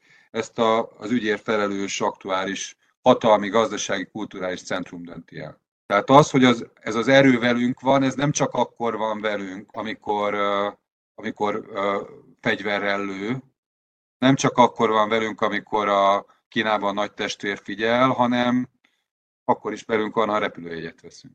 Ami, amiből következőleg az az, hogy ki mi ilyen jövedelmere tud szert tenni, kinek mit kínál az élet, az nagyon-nagyon megkérdeződik. És akkor ennek milyen politikai társadalmi következményei vannak, hogyan lehet itt egyenlőségről, demokráciáról, esélyegyenlőségről beszélni egyáltalán, tehát ennek a technológiai feltételei megvannak-e, és ha nincsenek meg, akkor ez, ez hogyan fog lecsapódni, ez szerintem egy nagyon nagy kérdés kapcsolatban. A, amit itt még kiemelnék az egyenlőtlenségnél, a Covid-nál merült föl, hogy máshol még van. Egyébként én sem azt mondtam, hogy vége van, hanem megszoktuk, hogy van.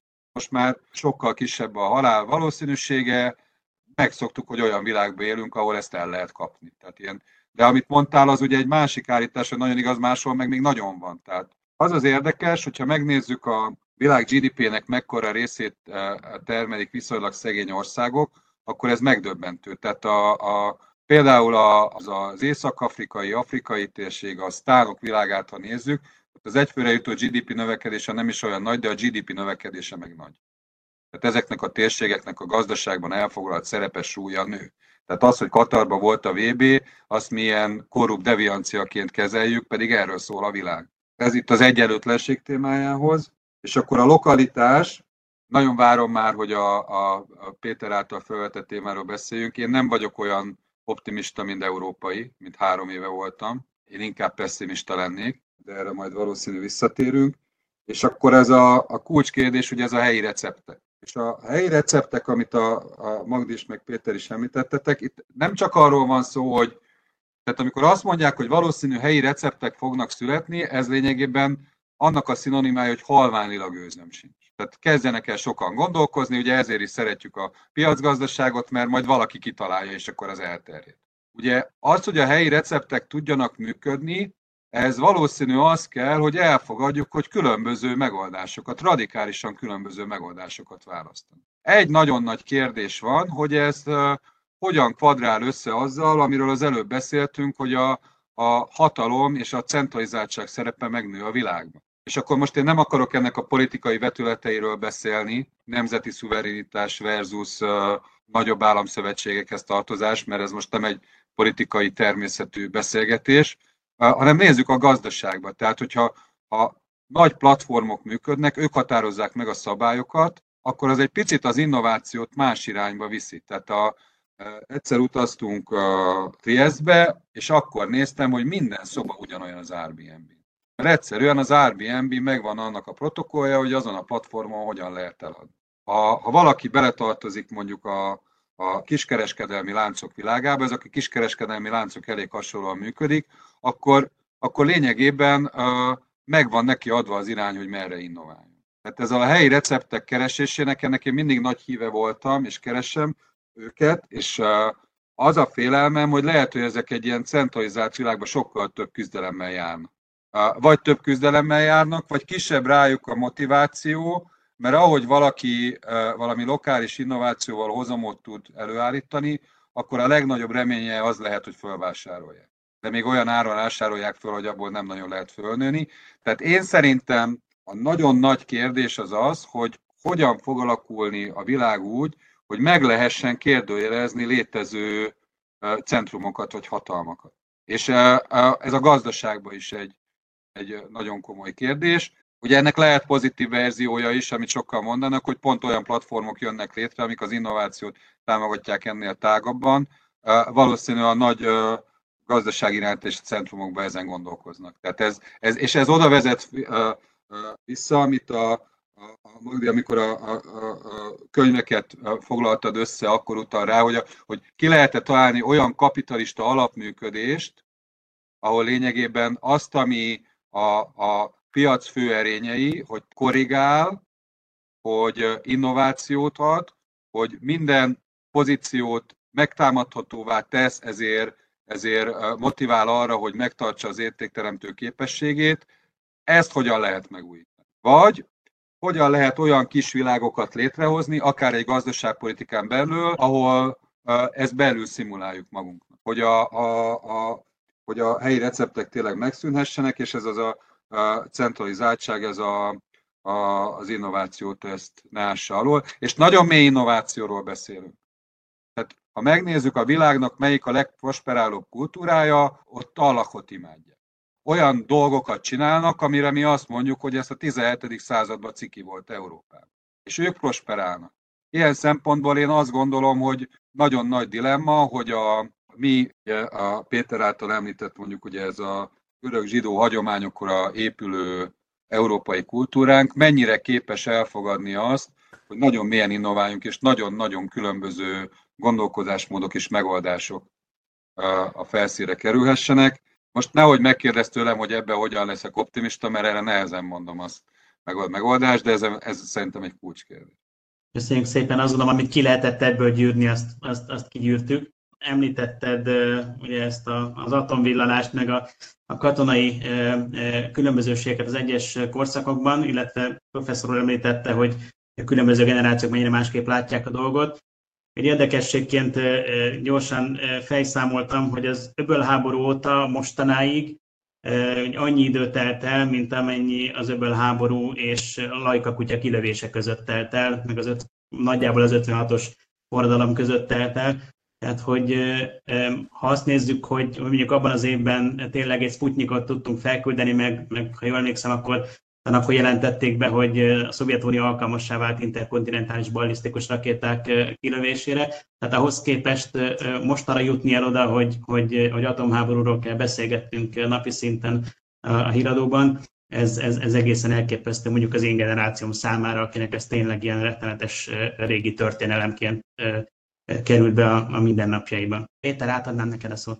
Köszönöm szépen. Én semmiképpen sem szeretném, hogy optimizmus, pessimizmus legyen a, a a, a téma, mert, mert mi nem azért vagyunk itt, hanem hogy értelmezzünk. Én, de, de azért kellett erre reagálnom, mert én viszont pontosan azt gondolom, hogy én, az én személyes várakozásom az ami volt, azt én tudom, mert az ember író ember, hát leírja, állandóan ír, azután, amikor visszalapozza, elolvassa, el kell olvasni, a kötetben rendezi, vagy valami, akkor szembesül azon mit gondolt, és nem, nem a megszépítő múlt, vagy pedig a, a, hát a kor előre haladtából adódó eh, emlékezési problémák lépnek fel. Na most én ezért azt gondolom, hogy például mi az Európai Uniós működés, Európa mint, mint, mint unió működését illeti, én néhány évvel ezelőtt pessimistán voltam, láttam, hogy milyen nehezen emésztette meg a 2008-as amerikai világválság, ugye most amerikai világválság, mert ha Amerikának baj van, az világválság, hogyha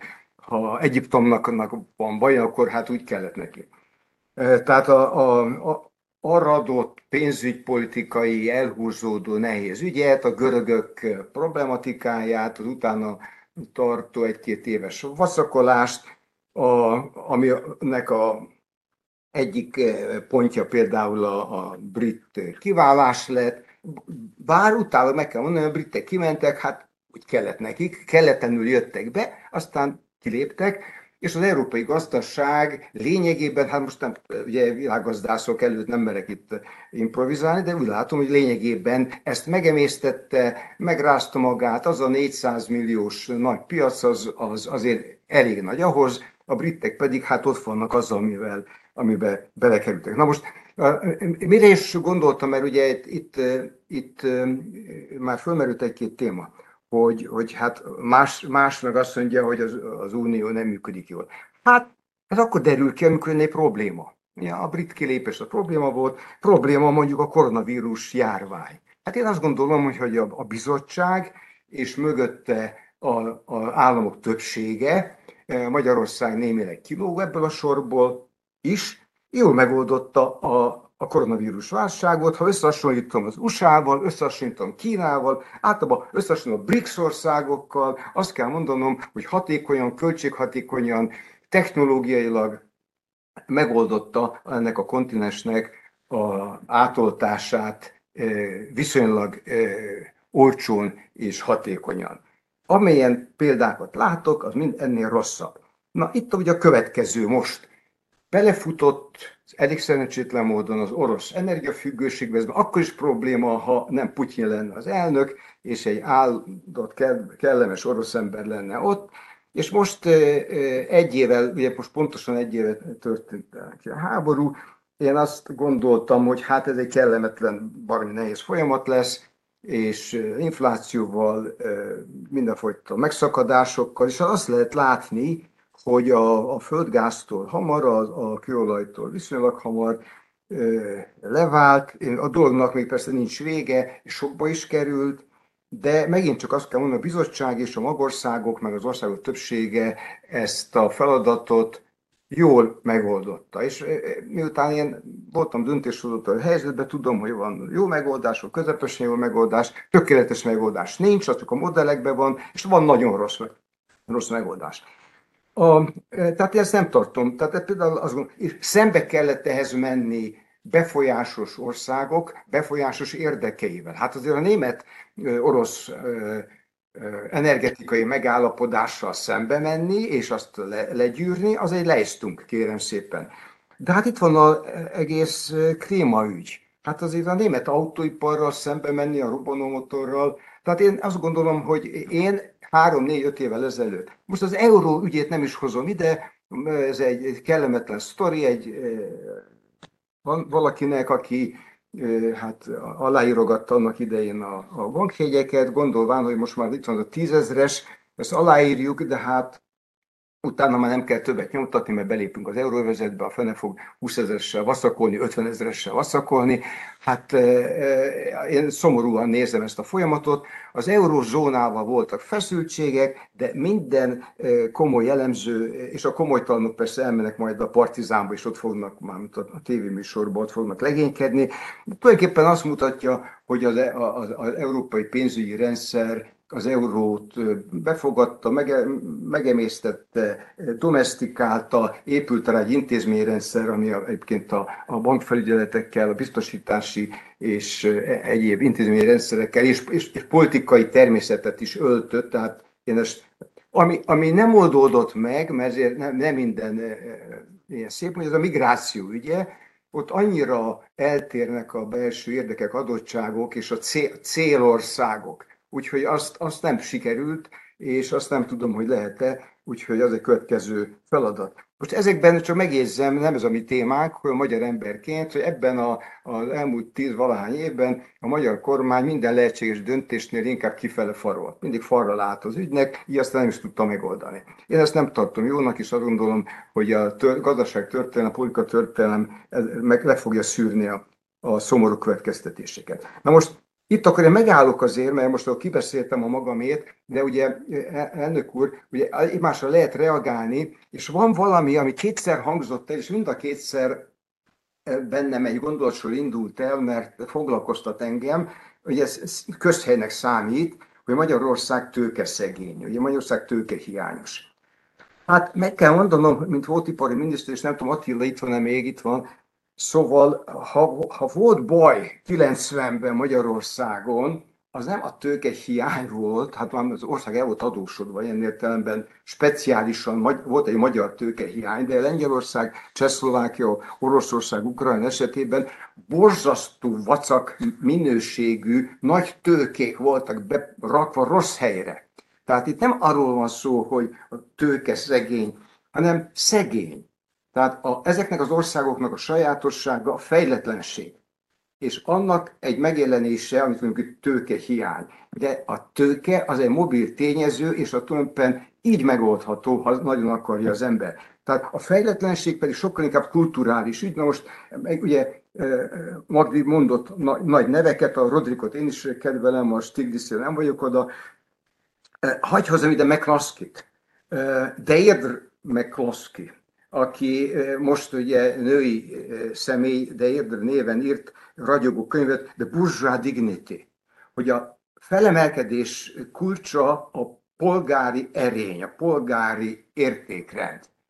és miután ő, ő, mikor még Donald volt, és férfi volt, és a, a mainstream uh, economicsnak volt a professzor, hát ő árelmélettel foglalkozott, tehát ő, ő nem egy ilyen puha, ezé, ilyen soft közgazdász, hanem ő a, a, a hardcore közgazdász. Eljut oda, hogy a, a gazdasági rendszer hatásfokát a kultúra szabja meg, akkor azt gondolom, hogy ezeket az üzeneteket nagyon komolyan kell venni, főleg Magyarországon, ahol megint azt látom, hogy tőke szegénységre hivatkozva ide akarnak hozni 9 milliárd eurót Kínából. És akkor most, miután ez nem az a hely, hogy ezt szóba hozok, én nem hozom szóba, de ha valaki minket figyel, akkor nagyobb is sejti, hogy milyen vitára célzok. És ez azért, ez, ez egy lényeges kérdés, most nem, nem a, hogy kell nekünk, vagy nem kell újabb gumigyár, vagy, vagy, vagy akugyár, vagy mit tudom én, hanem, hanem hogy a gazdasági fölemelkedésnek a, a kultúra vagy, vagy más az alapja, és azt gondolom, hogy ismét csak az ókori görögöt tényleg vissza lehet menni, mert bár economics nem volt, de az, hogy az ember arányos rendszerben éljen a természettel, a másokkal arányban, hát ezt a sustainability-nek lefordítom azokat a görög szakszavakat, a, a, akkor hirtelen rájövünk, hogy bizony most szembe kell néznünk alapkérdésekkel. Ezek a folyamatok, amik megindultak, ezek lefutnak a térképről, nem folytathatók, vissza kell tehát menni alapkérdésekkel, és azt gondolom, hogy a kultúra, kultúra, fejlettség, termelékenység, kell hozzá tőke? Kell. Hát akkor majd beszerezzük. Na, de ez már átvezeti másik vitához, csak ez belém szorult, örülök, hogy elmondhattam. Köszönjük szépen, professzor. E, igazgatóasszony. Én rövid leszek. E, az, az utolsó, a Péter utolsó felvetésére, a kultúrára én is szeretnék utalni, és részben én ezért is mondtam ott a különféle amerikai megoldási javaslatoknál, hogy, hogy azért ők teljesen másból indulnak ki az, e, a felelős egyénből, aki, aki felelősséget vállal a saját tetteiért, dolgaiért, tehát az e, teljesen más e, kulturális alap, mint ami nálunk van, tehát ezért is már nem csak az ország adottságai miatt, gazdasági adottságai miatt, hanem a kultúra különbségei miatt is valószínűleg teljesen másféle megoldás lehetséges itt nálunk részben a, a Péterhez kapcsolódva én is fölírtam itt magamnak, hogy a, a multinacionális vállalatokról nem beszéltünk, meg nincs az anyagban sem pedig nagyon fontosak szerintem. Egyrészt, mint a globalizáció motorjai, másrészt pedig, mint az egyenlőtlenséghez hozzájárulók azzal, hogy a, az adó kikerüléssel, alacsony adóztatással, egyebekkel nagyon fontos adó optimalizálással nagyon fontos szerepet játszanak itt az egyenlőtlenségek alakulásában. És egy harmadik megjegyzés, amit Balázs mondott, egyébként minden egyetértek, csak ez a kelet felemelkedése azért ez szerintem, szóval Kína azért az egy nagyon sajátos dolog, és az azért leginkább 90-es évektől, sőt azután inkább a 2000-es évektől indult meg nagyon-nagyon gyorsan, egyfajta példát mutatva a feltörekvő országok számára egyfajta alternatívát ahhoz képest, mint ahogy máshol fölemelkedtek. Úgyhogy én ezt egy picit másképp látom, hogy Ázsia felemelkedése valóban, de ez egy lassú folyamat volt, és aztán volt egy nagyon látványos gyorsulás, ami, ami azt jelenti, hogy van alternatíva olyan országok számára, amelyek fejlődő országok. Egyébként nagyon érdekes, a, a hétvégén voltunk a Vaszari kiállításon, és tényleg ez a Ázsia felé, keleti kultúrák felé fordulás, ez hihetetlen, hogy ahogy előjön tényleg ezekben a válságidőszakokban, tehát ez egy visszatérő dolog úgy tűnik, hogy 20-as évek, 70-es évek, meg most is, tehát Vaszari képen ott volt Butha, mint egy nagyon fontos eleme a képnek, tehát hogy, hogy tényleg van egy ilyen, ilyen, amikor utat keresünk, akkor előtérbe kerülnek ezek a másféle kultúrák. Egyébként, tehát a kultúra dolog, mind az iszlám, mind amit a Péter mondott, szerintem nagyon fontos, és lehet, hogy még fontosabb talán, mint a gazdasági, ezt nem tudhatjuk. Úgyhogy én csak ennyit szerettem volna hozzáfűzni. Köszönöm szépen. Én egy dologgal hogy egészítsem ki még a kérdést, ugye ahol nekem hiányzott egy kicsit a, a mikroszint, az a klímasemlegesség. Ugye elhangzott, hogy ez most visszaszorult a, a háború miatt, nyilván ez most a nemzetközi politika porondjáról egy picit hátrébb lépett, ez nem jelenti azt, hogy mikroszinten, vállalatok szintjén a klímasemlegességnek háttérbe kéne szorulnia. Találtatok erről valami adatot, Balázs? Szépen a, a klíma, EU, tőke, kultúra, ez a négy fogalom, még talán a multik. A klímánál ugye a, azt találtuk, hogy ez a téma ez megmarad, tehát nem, nem a címlapon van, de külön rovatot kapott, és nekem az a meglátásom, hogy ez, ez beárazódott, ezt, ezt senki se gondolja, hogy, hogy le kéne állítani. Tehát én, én mindig nagyon figyelem azt, hogy a, megszűnik-e a kvótapiac, tehát ugye ez többször volt törekvés, hogy az európai széndiokszid kvótapiacot le kéne lőni a háború miatt, mert barna kőszenet kell égetni, de eddig ez még nem történt meg, és én azt gondolom, hogy innentől, hogy a energiárak visszakonszolidálódtak, nem is fog. Más, sőt az az érdekes, hogy a, a egyébként sok területen lefagyó a világszintű ö, egyeztetéseknek ez a platformja megmarad. Amit itt én még fontosnak tartok, hogy a zöld lesz az új protekcionizmus.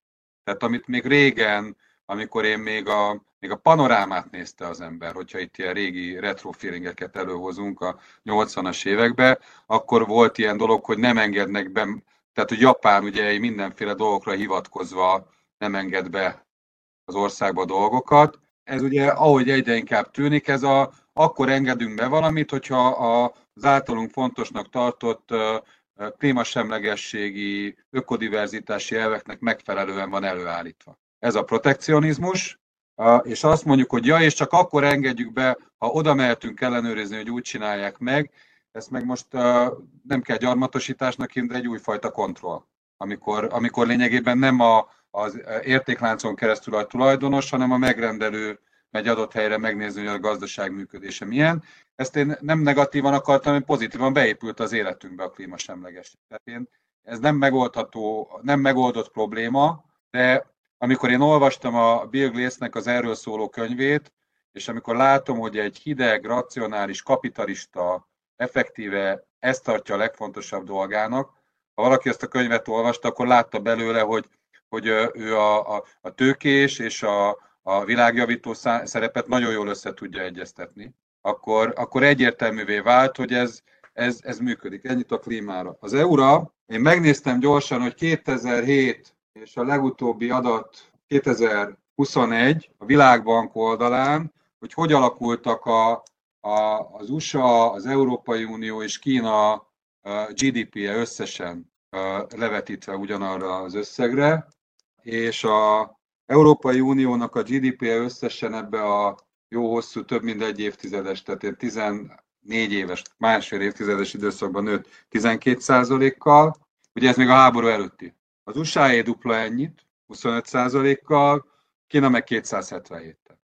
Tehát itt ilyen, és ezt 2007-től néztem, tehát nem Magdi onnan, amit te mondtál, ez a 90-es évek elejétől. Kína az EU-t megelőzte, ez már ne, vásárlóparitásban az USA-t is, de Európa a harmadik, az EU, miközben ugye itt volt, és az Egyesült Államoktól meg még jobban lemaradt. Tehát ezt azért uh, sikernek eladni, ezt nem, nekem nem olyan könnyű. Tehát ez így, uh, ez így nem működik. A másik, hogy szerintem azt se lehet nagyon sikernek eladni, és akkor visszatérek még gazdasági dolgokra, hogy Európa képtelen volt az orosz-ukrán helyzetet megoldani.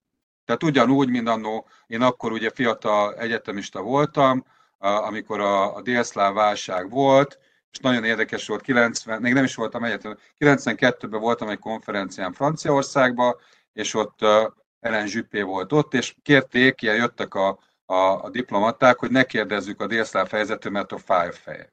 És akkor hát ide a macedónok, tehát Macedóniából jött valaki, tehát onnan valami, ő kérdezte, de, de mi nem, mert hát ugye örültünk, hogy meg vagyunk hívva.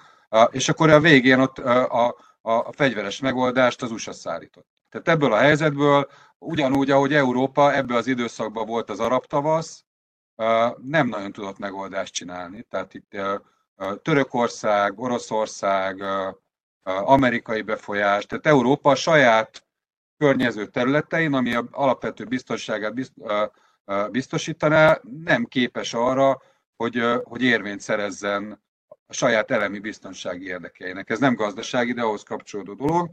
És uh, amit még, uh, még kettő dolgot mondanék Európa, az egyik az euró.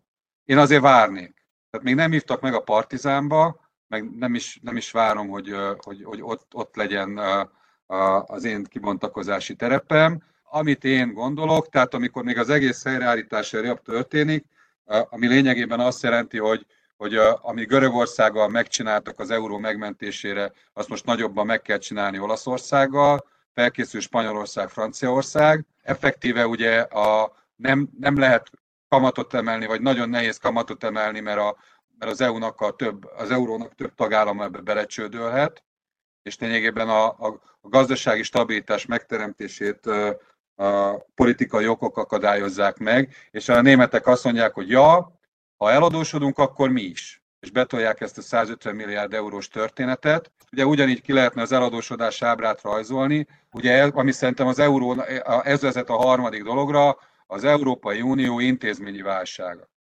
Tehát én emlékszem még, amikor Maastrichti kritériumok, innen elemeztük, onnan elemeztük, nézze meg valaki. A Németország, van, van annyi tartás a németekben, hogy ők bemaradtak a 60% alatt. De nézzük meg, hogy mennyire eladó. Tehát az volt az euró alapfundamentuma, hogy, hogy nem hagyjuk, hogy a tagállamok eladósodjanak. Tehát innentől én nem hiszem, hogy az Európa, tehát az, eu az eurónak egy sikere van, hogy működik. Világpénzé nem tudott válni, ugye ez volt az ambíció, az volt a törekvés, ugye sokan mondták, hogy abba egyeztek meg a franciák meg a németek, hogy a további bővítés helyett, ugye azért csúsztunk mi jó néhány évvel, a versenyképesség növelésére koncentráljunk, mert hogy így kell visszaszerezni a Európának a világhatalmi pozícióját. Ez nem sikerült. Tehát az eurónak egy sikere van az, hogy van. Tehát ez azért nem tudom, hogy elége, és én azt gondolom, hogy, hogy bizonyos szempontból a, a, a, a, a helyzete instabil. És azért is van, mert hogy pont például ezt az adósságszabályt nem tudták tartani, ugye mind, mindjárt emlékszünk, Francis different, a szabályok egyaránt nem fogalmaznak mindenkire. Nekem sokkoló volt, én benne voltam a 2010-es Európai Uniós tábba, és amikor a bankcsomagot tárgyaló ember mesélte, hogy elvileg az EU tárgyal, egyeztetnek, de aztán egyszer szünetet rendelnek el, kihívják a, a megfelelő formátumot levezető elnököt, és a németek meg a franciák leteszik, hogy ez lesz. Kész. Tehát én azt gondolom, hogy a, annyira össze van csúsztatva az Európai Unió szintjén egy valódi hatalmi erő alapon működő dolog, egy ettől eltérő a tagállamok egyezenek meg alapú dolog, és erre már rá van rakva ez a Európa Parlament nevű történet, ami lényegében a, a nemzeti politikai erőviszonyok alapján megválasztott csoportokat, általában a politikai mezőny B-ét elküldi valahova, és ott ez a társaság elkezd a tanácsa hatalmi harcot vívni, és elkezdenek effektíve nem létező európai alkotmány nélkül, amit ugye nem hoztak létre, alkotmányosdit játszani, hogy szerintem az EU egy hatalmas intézményi válságban van. Tehát én azt gondolom, hogy egyszerre van az, hogy nem sikerült tehát lemaradunk, mind EU, mind gazdaság, mint hogyan élünk. A távol-kelettel vagy Kínához képest teljesen, az USA-tól meg távolodunk tovább. Az alapvető intézménye Európának, ami nagyon sok az euró, az, az, a, az lényegében küzd az életben maradásért, és közben meg a, az intézményrendszerünk nem működik, és a saját alapvető hatalmi biztonságpolitikai érdekeinknek az érvényesítésére teljesen alkalmatlanok és akkor még hozzátennék még egy dolgot, ugye a McKinsey hozott ki talán fél éve egy elemzést, ami arról ír, hogy Euró, és akkor ez a multis témához is kapcsolódik, hogy a Európa elvesztette teljesen a momentumot a, a multinacionális vállalatok területén. Tehát ha megnézzük, hogy mik voltak a világ meghatározó vállalatai, és melyik szektorokban voltak ezek a meghatározó vállalatok régen, és melyikek most, akkor Európa kapaszkodjon nagyon, mert általában inkább lefele menő, nem innovatív, nem nagy potenciálú ágazatokban vannak ott van a európai globális cégek, és azok se nagyon találják a ritmust. És ugye ez azért fontos, és akkor most a, a multis témára mondok, mert ugye azért az egyértelművé vált, hogy a, ezek a, a, a multik, és a multikhoz kapcsolódó közös infrastruktúrák, tehát például mind a kockázati, tehát ezek a tőkealapok, amik lényegében a keresztulajdonságot is szervezek, e, ezek a gazdaságnak alapvető szervező infrastruktúrái. Tehát a tagállamok, az, az államok általában kapaszkodnak, hogy ebbe a világba helyet tudjanak érvényesíteni. Ugye Rodrik írt, az a Bringing the State Back in. Tehát ez a srácok azért nektek is jó, ha lesz nemzetállam. Mert valahol ott helyben megoldják a problémákat, és akkor nem nektek kell. Tehát higgyétek el, hogy jó, hogyha vannak politikusok, akik akik így, így helyben megoldják a dolgokat. Ez az az érdekes, hogy, és akkor itt ez egy nagyon izgalmas kérdés, hogy ez fog-e változni. Tud-e változni. És nekem az az érzésem, hogy lehet, hogy nem globális multik lesznek, hanem szétválik ez a világnak a részein, mert ugye a kínaiak nem kapnak csipet, akkor majd pár évtized vagy, vagy év alatt csinálnak sajátot, és a piacaikat lezárják. Tehát lehet, hogy érdekszférákra várik a világ, de minden technológia arra mutat, hogy ezeken belül a, a, a már korábban említett koncentráció az nem csökken, sőt erősödik, és innentől kezdve a, a gazdaság szervező erői azok még inkább nagy térségekbe, vagy tehát minél nagyobb térségekbe fogják értelmezni magukat. Én ennek nem látom a lehetőségét, és ennek, a, a, hogy máshogy legyen, és ezt hozzáveszünk ezeket a digitális platformokat, akkor még inkább így van. Én egy valamin gondolkozom mostanában, ez a meta platform. Tehát lehet, hogy létrejönnek, vagy már vannak olyan mély infrastruktúrák, a, amik lényegében hagyják, hogy valami úgy tűnjön, hogy az lokális, de igazából helyben van. De ez a nagyjából így volt ugye már a 19. századi Magyarországon is.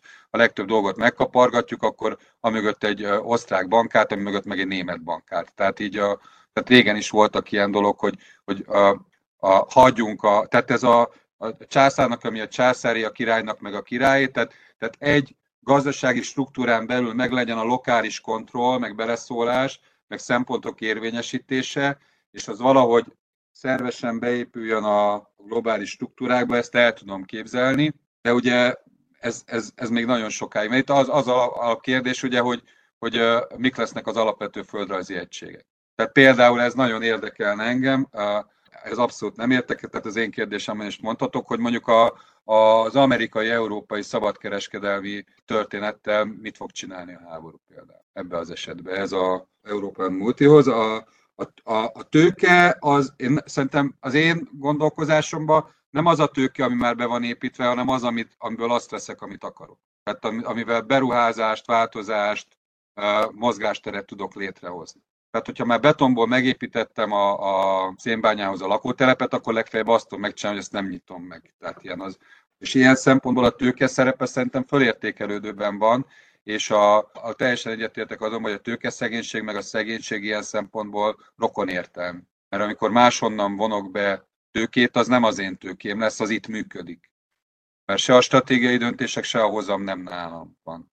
Tehát ilyen szempontból, ha az a tőke, az a, egy, egy közösség, vagy egy ország, vagy egy régió, vagy egy város tőkéje, az az a tőke, a, ami fölött, amiről ott helyben döntenek. És ez egyébként meg teljesen összejátszik a kultúrával. Tehát most én a, a Braude a kapitalizmus dinamikája jut eszembe, hogy ez olyan játszott össze, és itt a kultúrához csak annyit mondanék, hogy, hogy ezzel megint fölvessek valamit, ugye, hogy valószínű más a kultúra, azt úgy közelítjük, hogy mennyire tud egy közösség működni, tehát mennyire vannak jó törvényeik, lesz normái és a többi.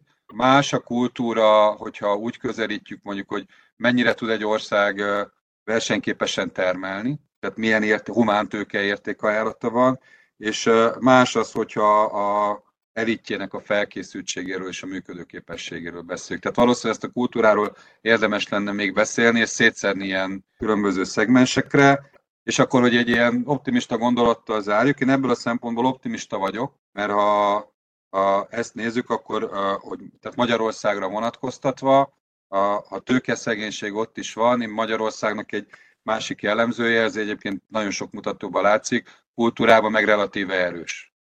Tehát Magyarország a saját GDP-hez, meg gazdaságban elfoglalt pozíciójához képest egy, és az, az irányítóit, az eritjét nézzük, akkor ez egy sokkal erősebb kultúrával rendelkező ország. Tehát valószínű, hogyha építeni, gondolkozni fogunk a jövőben, meg folyamatosan gondolkozunk azon, hogy mik ezek a helyi receptek, amiért meg kell harcolni, hogy lehessen helyi recept, mert e, ütközni fog három EU-s irányelvel, meg öt multinak a, az éppen aktuális Cultural Interaction policy akkor ezt a helyi recepteket, ezt a, az erős kulturális életünkre, vagyonunkra tudjuk építeni. Köszönöm szépen. Örömmel kell megállapítanom, hogy ezt a beszélgetést befejezni nem csak abba hagyni fogjuk tudni. Még mindig rengeteg megválaszolatlan gondolat és kérdés van és lehet, hogy ennek majd megpróbálom teret és időt is találni, hogy ezt valamilyen formában folytathassuk. Záró kérdésnek két dolgot terveztem. Az egyik szerettem volna megkérdezni, hogy láttok-e olyan témát, ami, ami kimaradt a mostani összefoglalóból. Itt közben Magdi ezt megválaszolta, hogy igazából a migráció az, amit, amit ő benne látott volna és kimaradt. Érdekes, hogy a, a 15 meghatározó elemző intézet nem tartotta ezt annyira fontosnak. Nálunk meg 8 éve tömeges bevándorlás okozta válsághelyzet van, és ugye most legutoljára 2023. szeptemberig meg is van hosszabbítva. Tehát lehet, hogy erre helyi receptet kell majd akkor keresnünk, ahogy elhangzott, a nem globálisat. És a záró kérdésnek azt szerettem volna tőletek megkérdezni mindhármótoktól, hogy mit tippeltek, mi lesz a három fő témája a 2024-es összefoglalónak. Mindenki elő tudja venni a Jós gömbjét, mire számítotok? Magdike, hadd kezdjük veled. Ez egy jó nehéz kérdés. Én picit attól félek, hogy az infláció marad a napirenden, és az azzal kapcsolatos összes probléma mivel rengeteg a kérdőjel, ezért, ezért, ezért igazából ez, ez egy nagyon nehéz kérdés. Tehát, hogyha csak ilyen rövid távú dolgokba gondolkodunk, én az inflációt említeném első ilyen, tehát szerintem nem lesz olyan könnyű ezzel foglalkozni.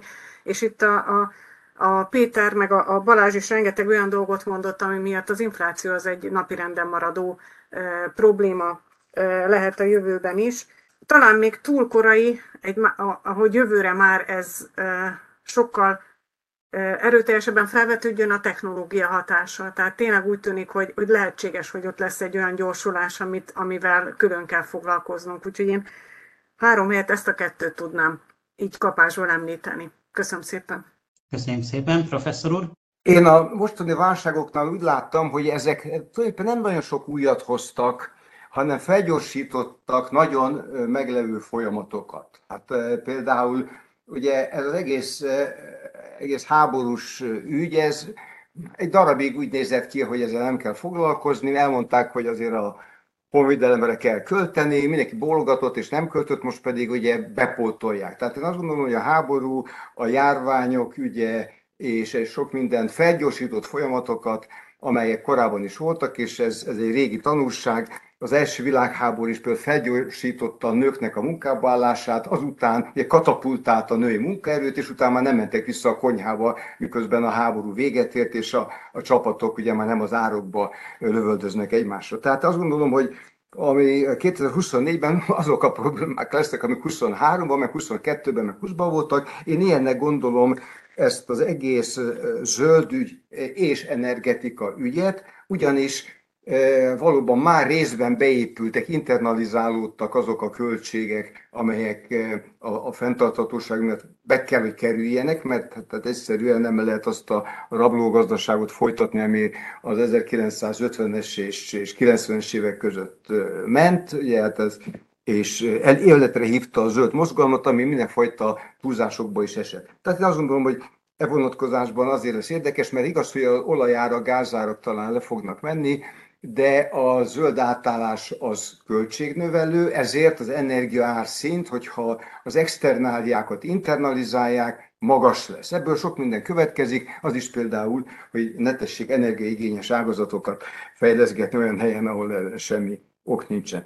A, említetted e, a inflációt, és én hozzáadtam az adósságügyét. Én ezt normalizálódásnak gondolom, tehát az, hogy a, a, nem a, a mostani 10, 9,8-10%-os uniós árindexet, hanem ugye lement, volt nulla, nulla alá benézett, az is túlzás volt, fölment tízre, hát majd valahogy csak akkor megemelkedik a kamatszint, és akkor az az adósság, a probléma, amelyik egy darabig nem számított, azt kell számítani, és majd meglátjuk, hogy a különböző helyzetű országok azok hogyan szedik magukat össze.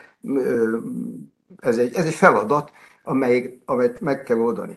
Amit igazából lélektanilag, vagy pszichológiailag, vagy hogy is mondjam, ja igen, ez a technológia, ez én is azt gondolom, hogy a technológia és a társadalmi egyenlőtlenség. Hát itt a, a, akinek nincs mobiltelefonja, az most egyszerűen nincsen. Hát nem, nem tud parkolni, nem, nem létezik.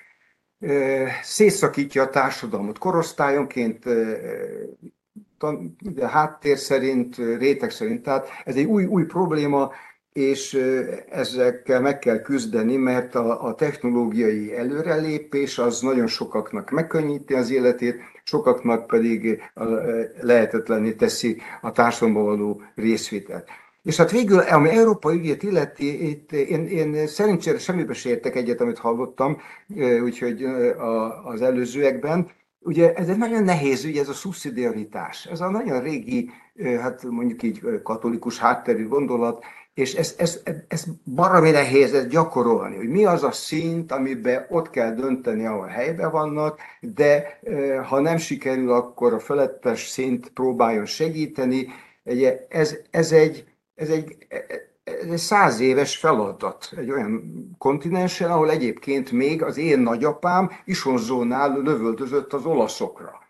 És apám pedig eh, az ukrán fronton volt, és Karagandába töltött három évet. Hát ehhez képest én köszönöm szépen, eh, eh, viszonylag látom a előrehaladást, nem mindenben, hát például a, a popzenében egyáltalán nem látom, én zenész voltam, tehát meg tudom ítélni a mai zenét, én azt gondolom, hogy a, a brit invázió azért az egy ragyogó korszak volt, és hát Amerikában is, hát a, a Loving Spoonful, vagy a Three Dog Night, hát ezeket most is meg lehet hallgatni, és azt kell mondani, hogy le a kalappal. Na, szóval a szubdidatásra visszatérve, azon dolgozni kell, mert annak a szabálya az egy kulturális szabály is, és jogszabály is, intézmény szabály is.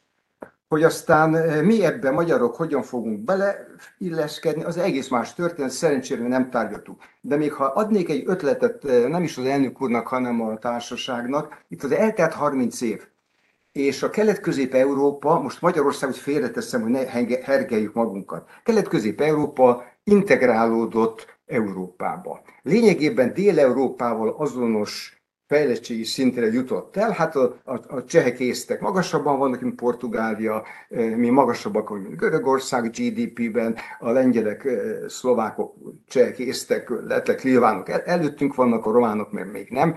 Tehát van egy speciális átrendeződés is, de mindesetre ez egy új helyzet, aminek megvannak a, meg lehetnek a társadalmi, gazdasági, katonapolitikai, egyéb dolgok. Ez egy más Európa 2024-25-30 tájt, mint ami volt 90-ben.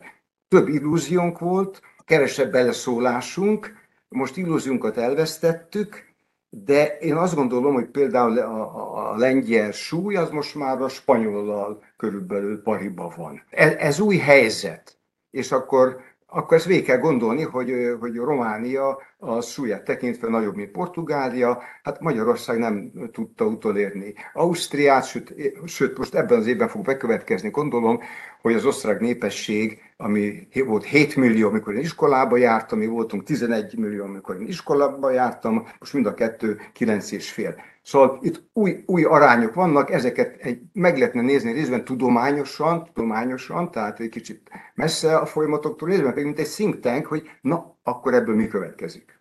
Köszönöm szépen, és akkor záró gondolatot kérek szépen Balástól.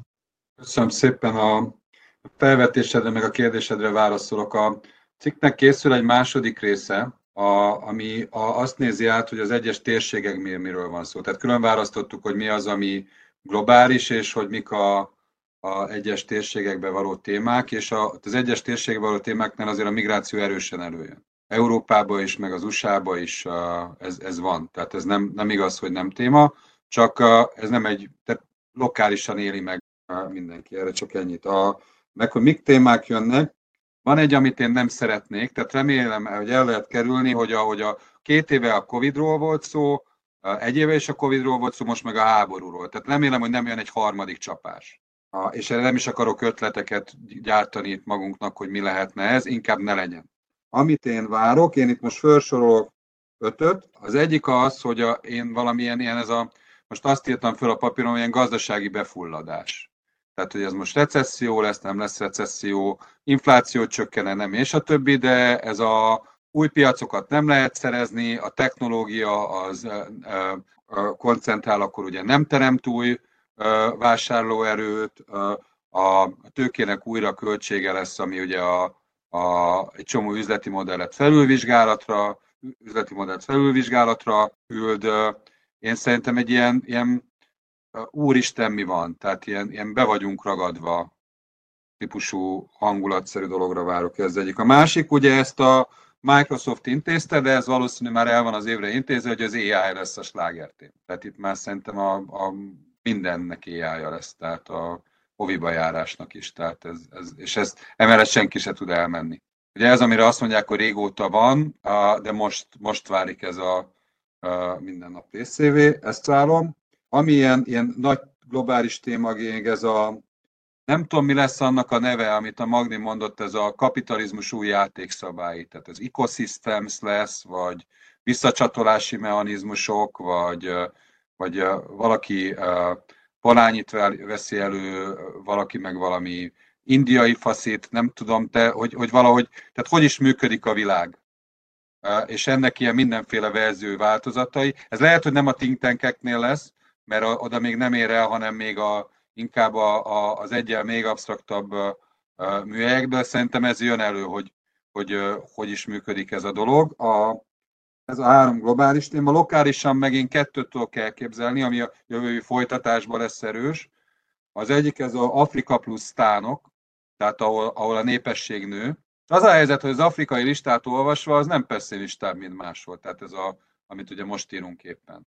Ott uh, fiatalok vannak, újraiparosodásról beszélnek, Kína meg USA is munkahelyről van, tehát lehet, hogy a, a, az afrikai fiatalokért fog a két nagyhatalom versenyegni, hogy, hogy melyikőjük terelheti be őket az összeszerelő üzemeibe. Tehát, így, tehát én egy ilyen Afrika dolgot várok, és ugye jövőre az USA-ban választások lesznek. És ugye a, a választások az mindig nagy esemény, tehát a világ egyik legnagyobb súlya az amerikai elnökválasztás, és itt valószínűleg nagyon sok alternatíva fog előjönni, ahogy a Magdi már említette, Amerika fókuszon, de ez a merre is menjen hogyan Amerika, és uh, uh, ahogy ezt megszokhattuk, a, a, nem csak Hollywood, hanem a think tank világ is hatalmas uh, gondolatexportőr. Tehát valószínű, hogy a, az amerikai választást meghatározó nagy alapkérdések, azok lesznek, azok nagy globális kérdések lesznek, amik, amik valószínű, hogy idén már, idén már föl fognak jönni, mert ugye elindulnak a,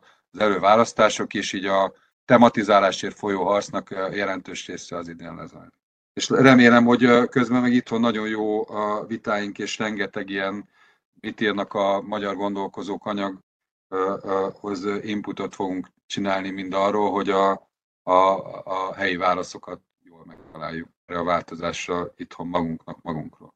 Köszönjük szépen! Mindenképpen azt gondolom, hogy, hogy megvár az igény, hogy, hogy folytassuk.